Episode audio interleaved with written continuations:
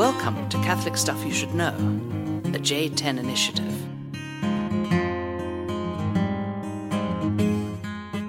Hey, welcome back to the podcast. The one and only Nathan Goebel and Father John, and we are here in a very beautiful uh, snowy night, contrasted by angry, angry, really untech savvy uh, Yeah, that's right. guys. Can we just have one person who knows what they're doing? Ty, can you just learn how to do this? We have Ty Poor in the Ty. basement. Ty's folding clothes down here, and uh, we need to send him off for get a degree in computer something. Can we just put an ask out? Can I just do that right now as we start? Okay, we have this one piece of junk. I don't even know what it's called. M Audio. M Audio built We- output one. So it's like the piece between the microphones and the computer. What's Mm-hmm. it called? An M Audio. We need a new one, guy. and if you can help us with that, we'd be grateful because Yeah. every week we just spend another hour doing that. And uh, as you know from the Temperaments podcast, cholerics don't like inefficiency and Mm. they don't like dealing with it. And the Pope resigned on Monday, so and yesterday was Ash Wednesday, so we're all famished and, and angry. So I I had an amazing breakfast. I had two eggs and two chicken strips that we had for Lord's Day. It was just like that is the way I end my Ash Wednesday fast. that's funny. I was dying for a great breakfast too. I went out for uh, biscuits and gravy, my favorite. Well played. But I went too late in the in the morning, and I was like waiting on the guy looking at the watch because I have a twelve ten mass. Oh. So I had to eat it in about three minutes, and then I had to preach twice as long and say the Eucharistic first Eucharistic prayer very slowly. But we got to the hour, Okay. so it was all good. but you're you're given you're given like permission, right? Like the priest has to be able to consume. Yeah, but what is ah? We won't talk about that Well, n- another time. another time. So, anyways, Okay. we uh, thought it'd be fitting. Uh, this is the Thursday after Ash Wednesday, so this will come out next Wednesday. So that'll be about ten days after the big announcement on February 11th that Pope Benedict, in the first time since the year 1415, has resigned from the papacy. Crazy. Yeah. Yeah, like I, I woke up and I was like groggy and going for my cup of coffee and then the guys are giggling around the computer and I'm like, What? And so I walk over, half expecting to see like a YouTube video of Teletubbies singing Journey or something. Um or no, SpongeBob SquarePants singing Journey. It's on there, like twelve million views. Um but instead, it was like the Pope resigns. I was like, "This is stupid." So then I go to the CNN. Then that one says the same thing. And then I go to Whispers in the Loggia. Oh yeah, homepage. um, that's, and a, that's uh, a nerdy uh, clerical. And then uh, and then I see it on there. I'm like, this is wild. So yeah, Wild is right. never in my lifetime. I got a John. text from David Toner, one of Oh, our yeah? students, and I was like, he's from California. He doesn't know what he's talking about. No offense if you're from California, but David's. Uh, I was just like, oh man, and sure enough, he resigned. Yep. So today, what we're going to talk about is uh, what does that mean exactly canonically, and what's the historical precedent Mm-hmm. for it. Good. Now, I must say, Wikipedia has some good stuff on this. As per usual. The first word I read on the Wikipedia site was the Latin word for resignation. this- Resignatus. no, renun- renunciato, Oh. renunciation. Mm-hmm. So, the first thing we got to say is what did the Pope do? When you read his address, he says this With full freedom, I declare that I renounce Yeah. the ministry of Bishop of Rome. So, the first thing is that the tradition that we have is not a resignation like a president or a CEO or something. I'm just getting emotional. I'm sorry. I'm the Pope. This is Earl Grey. We usually drink alcohol. Now we're drinking tea because it's Lent. Yep. Yep. Just say something. sing, sing Journey in your Teletubby voice. Yeah. So um, I know how it feels, John, when you just totally embarrass yourself on the air. But usually I say something stupid. You're just doing something stupid. I just, I don't know. I get the emotions. Some They just strong builds up. Earl Grey. That's some strong Earl Grey. Ty, what'd you put in my tea? Is it Lady Grey? Just joking. No, lady, or it is Lady Grey because Oh. Earl Grey is decaf. Did you know that? yeah. You're so smart. You know everything. Yes. yes. And of course, you're listening to Catholic stuff you should know and not a health podcast. Yes, that's right. Now, um, yeah, maybe it's our bodies are trying to recover. Maybe recover. he caught tuberculosis from the Painted Veil podcast. oh, that's no, it true. was cholera.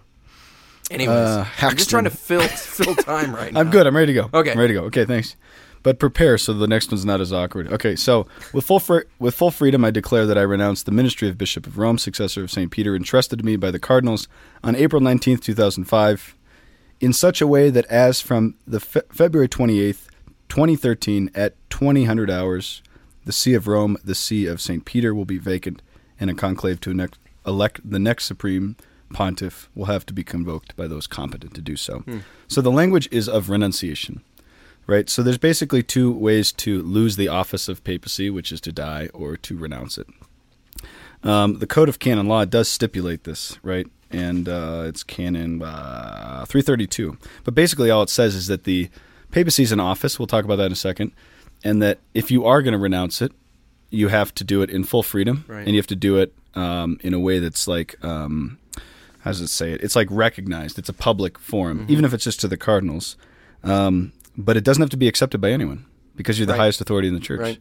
But like if I was to renounce whatever the priestly state, it would have to be accepted by the next highest, you know, the priestly office.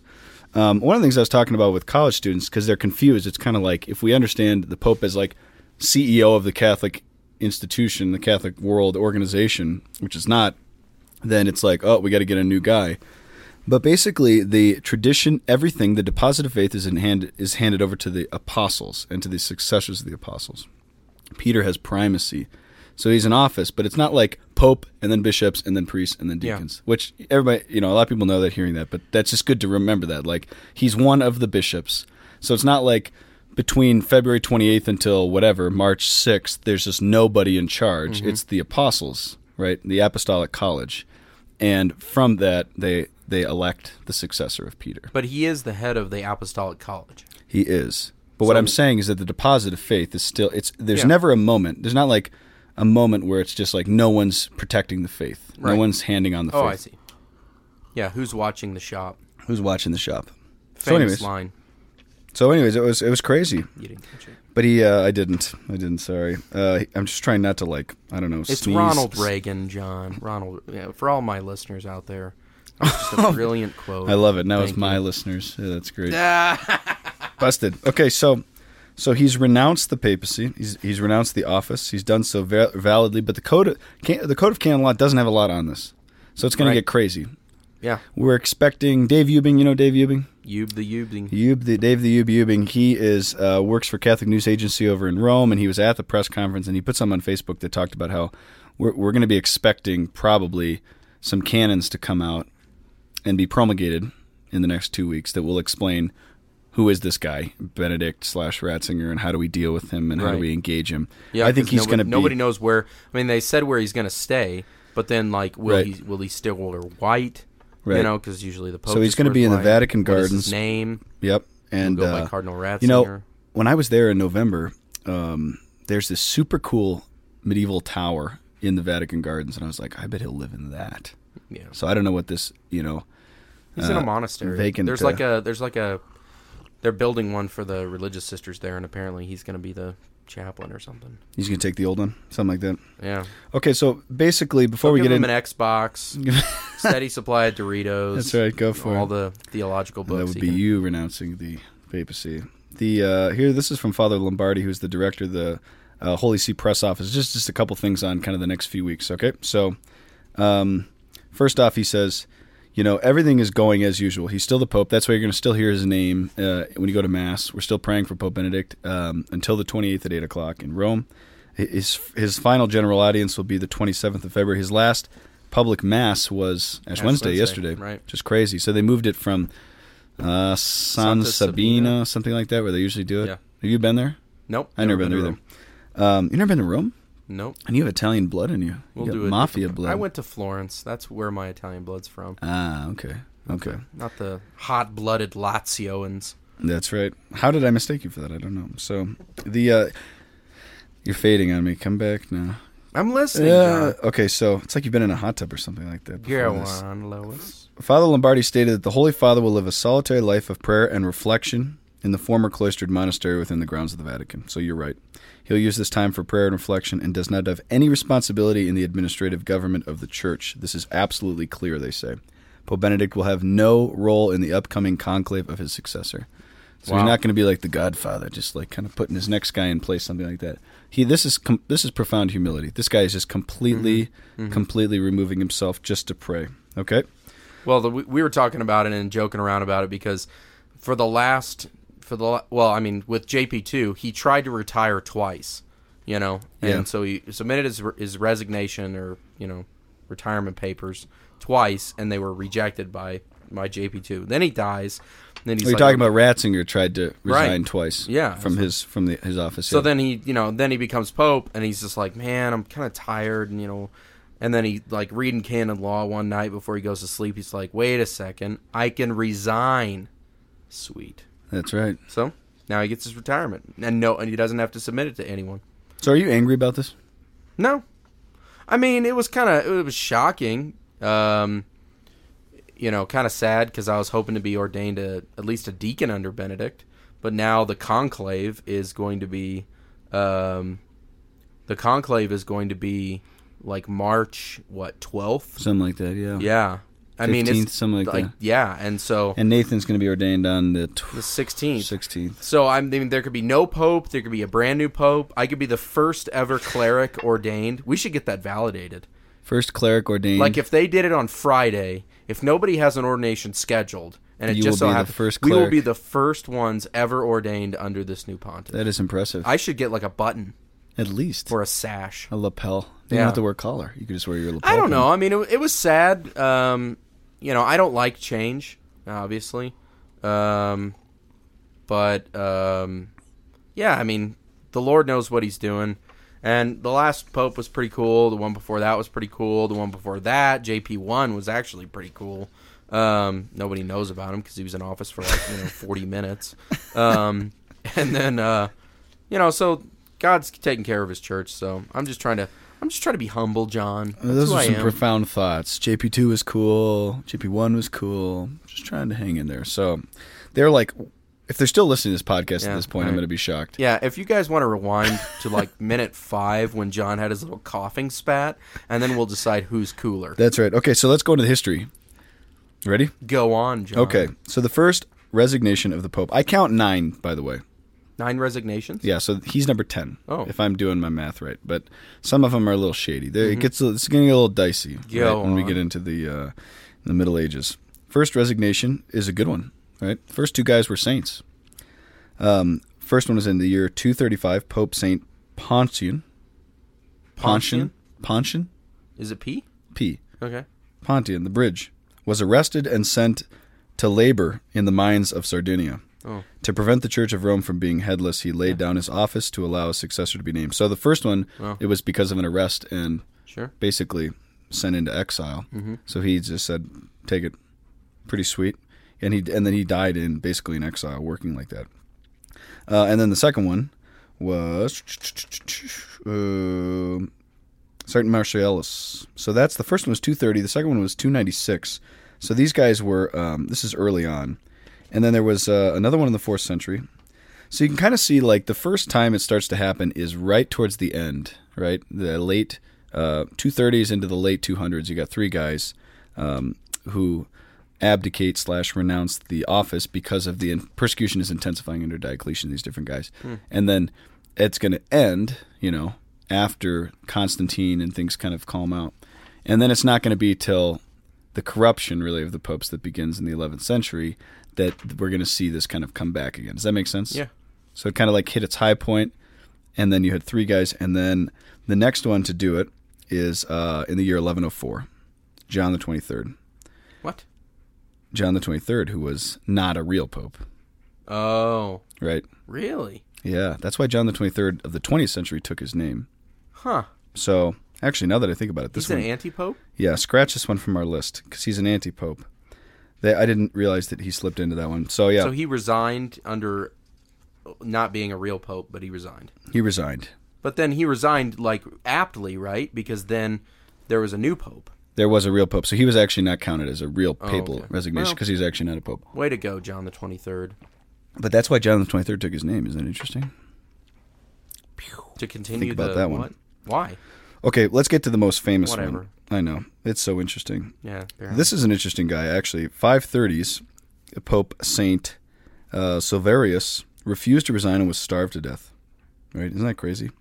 They they they kept pressuring him politically to resign. That's probably from the east at this point, and uh, he just refused, and they just starved him out. So they don't always resign under pressure. And then you get into the uh, um, 1140s, and this is where it starts to get ugly. Benedict the Sixth, uh, not Benedict XVI, excuse me, Benedict the Ninth, terrible pope, resigned and attempted to become pope again several times. according to reliable reports. Uh, And he eventually um, did the rest of his life in uh, penance. But the most famous one, and I think the one who's most similar to Pope Benedict, is. Did you look at this at all? the guy before him. the guy before him, Saint Peter Celestine, right? He's the most famous. His election ended a three-year conclave. Crazy, Whoa. huh? But he was uh, an unworldly hermit, as this says, known for his holiness. He proved inept at the high-stakes political world of the Roman Curia. He announced to the consistory of cardinals in the year 1294 that he was freely resigning the papacy.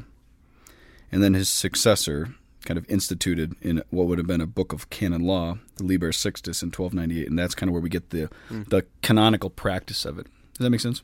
Yeah.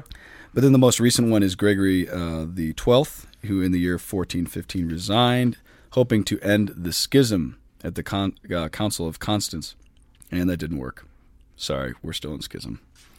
That's crazy. It's been 600 years. And you think to yourself, "Oh, that's kind of crazy, Benedict, just going for it." But it's interesting when you think about a little more modern um, settings. We know historically that um, that Pius VII had signed a document saying that if he were taken into um, Yes.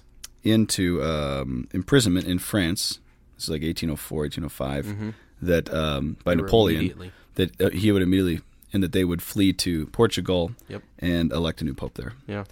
And though it's not historically confirmed, there is possible evidence that Pius XII did something similar, just in case he was taken by the Nazis. That uh, on the case of that, uh, he would automatically um, Resign. renounce. It was already kind of work. It was like a conditional renunciation or something like that. Interesting, Smart. though.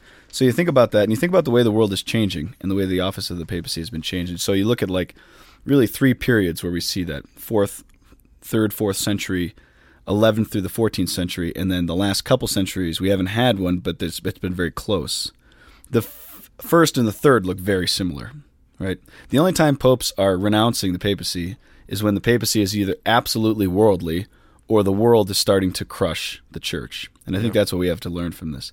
That's why it's kind of unbelievable. Is that we're the secularization, especially in the West, is looking very similar to what was happening in the third, fourth century. Though Benedict was not starved to death or he wasn't thrown into, um, um, you know, some kind of uh, work camp or something Right. like that, the pressures of the world on the on the papacy are are uh, just radically Yeah. different. And he says that, you know, like given the spiritual and physical nature of this office, you know, I just realized that I can't carry it out. This doctors already told him that he wasn't supposed to be traveling overseas, and with all that's going on in the world, um, not just in continental Europe, but you know, you have you have the explosion of faith in Africa and Asia, and the real gift that the papacy can be to those places. You know, the United States and Ireland, like you know, still reeling from the abuse scandals and everything. Um, yeah, I mean, I think I think that I mean, I had to kind of had not this. It's not a fantasy, but you know, what if he resigns and then dies before you know, like the because I mean, it, it is great humility, but for God to, I mean, I don't want God to kill him, um, but you know, like I don't know what he's gonna do. Maybe maybe he just wants to go home. You know, maybe he just wants to go home to the Lord. So well, I think God I'm bless praying him. for you, Benny. He's a he's an amazing man, and um, Yeah. he's a profoundly humble man. I mean, just to break precedent like this, you know, a tremendous, tremendous act. And he's examining his conscience for years. Yeah. And What I Um, fear, what I fear though, is that because people said people knew that popes could resign in the time of JP 2 Mm-hmm. Because they said it all along. They're like, he's so decrepit and and um, he's just kind of pathetic. And why do we have to keep watching this? And can't we just have another young pope? And I mean, these are all his opponents and people that wanted to see him out of office in the 1980s.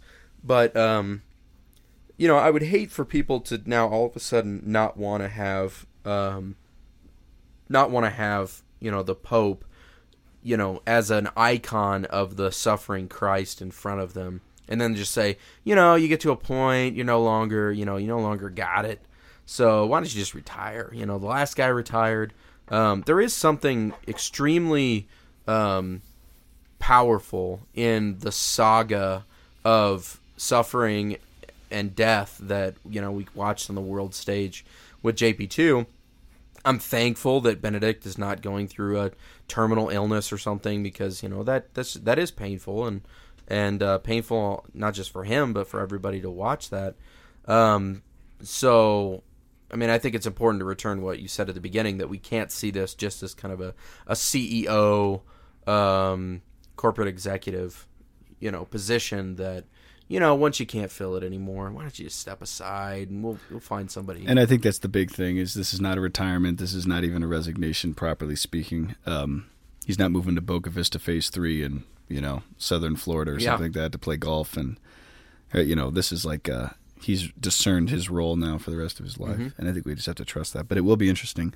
The next conclave is going to be interesting too. Oh, what yeah. are they going to do? African Pope, wild. Yeah, everybody everybody's got their ideas. It's going to be this guy from the Philippines. It's going to be this other guy from Ghana. Um, Angelo Scola, Marc Ouellet. Marc Ouellet, he's my boy. He's a Balthasar guy. But um, I don't know. So somebody had an interesting thing to say, and at, at one of the teachers they said every cardinal that goes into the conclave, papabili, like able to be pope and like likely to be pope, comes out of it papabili, papabili, like he comes out, you know, possible pope, but not the pope. you Right, know? right. Um, so pray for the pray for the Cardinals. Pray for the Holy Spirit. Um, like not for the Holy Spirit, but pray to the Holy Spirit that that uh, he'd work you know amazing prophetic things, and he will. right. So you're anytime you pray to God, you're already telling him to do what he's going to do. So And pray to pray that God will give Nathan Goebel more energy for the next podcast. Mm, That's it. Catholic Stuff Podcast at gmail.com. Laters.